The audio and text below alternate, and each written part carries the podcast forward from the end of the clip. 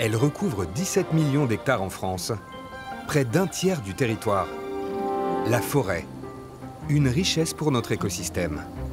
Une ressource aussi. Chaque année, 38 millions de mètres cubes de bois sont ainsi transformés en matériaux industriels, en bois d'œuvre ou en bois de chauffe. À Sénart, l'une des plus grandes forêts d'Île-de-France, les équipes de l'Office national des forêts veillent à faire fructifier cet or vert. Pour ce chêne, le verdict est implacable. Son taux de branches fines euh, est beaucoup plus inférieur que euh, celui de gauche. Donc euh, c'est celui-là qu'on va enlever. Ça permettra également de donner un peu plus de place à celui de gauche qui pourra se développer, qui fait 65 cm de diamètre. Une marque rouge qui indiquera au bûcheron qu'il faut l'abattre. Et ensuite, la marque de marteau.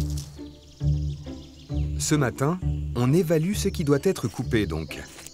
Et ce qui restera sur pied pour le plus grand bien de la forêt. L'aubier, la partie conductrice de la sève, a été dégradée. Et on voit la sueur causée par les insectes. Ensuite, le travail des oiseaux, en l'occurrence des pics, qui ont essayé de, manger ces insectes.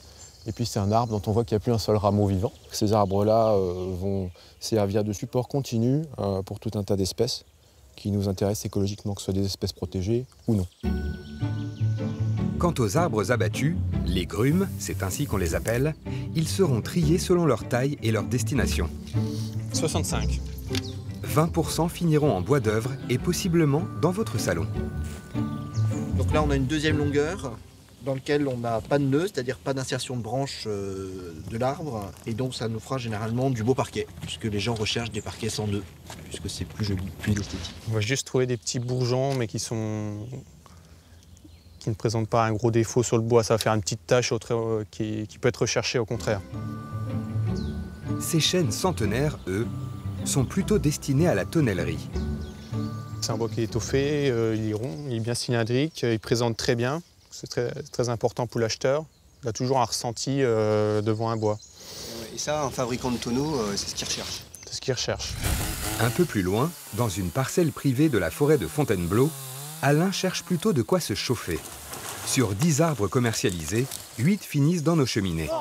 Alors ce particulier s'approvisionne directement à la source, moyennant un accord financier avec le propriétaire.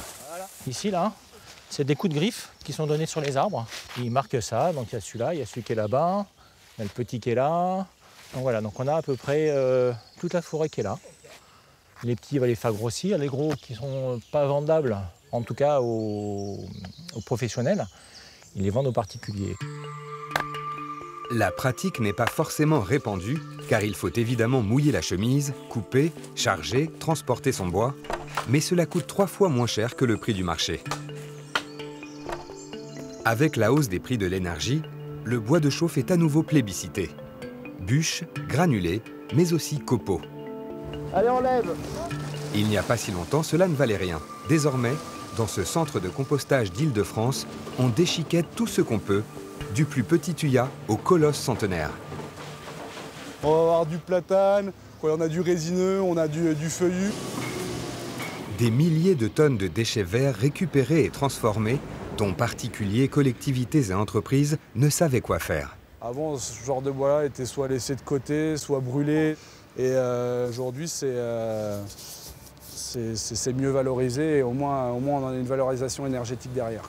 Six mois de séchage et vous obtenez un combustible bon marché dont les ventes ont bondi de 70% ces dix dernières années. La demande de bois explose et c'est parfois la nature qui en pâtit. Dans la chaîne des puits près de Clermont-Ferrand, Anthony, garde nature, constate les dégâts de l'exploitation intensive. On a une machine qui passe ici, qui va chercher les arbres de part et d'autre avec un bras pour les couper. Et ensuite, une seconde machine qui va récupérer les morceaux qui ont été coupés. Ça fait comme des arêtes de poissons qui seraient euh, vues depuis les sommets. À quelques kilomètres de là, une autre méthode d'exploitation, plus artisanale, est remise au goût du jour. Le débardage à cheval. Une solution plus laborieuse, mais tout terrain, éco-responsable et étonnamment efficace.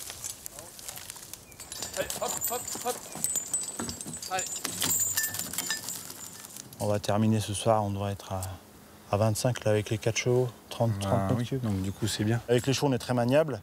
Donc on va chercher un arbre à droite, un arbre à gauche et on revient en zigzagant entre les arbres et on marque très peu les arbres. euh, Donc la forêt, elle souffre moins. Voilà, c'est ça. Et elle est préservée pour le futur, quoi, on va dire. Ouais.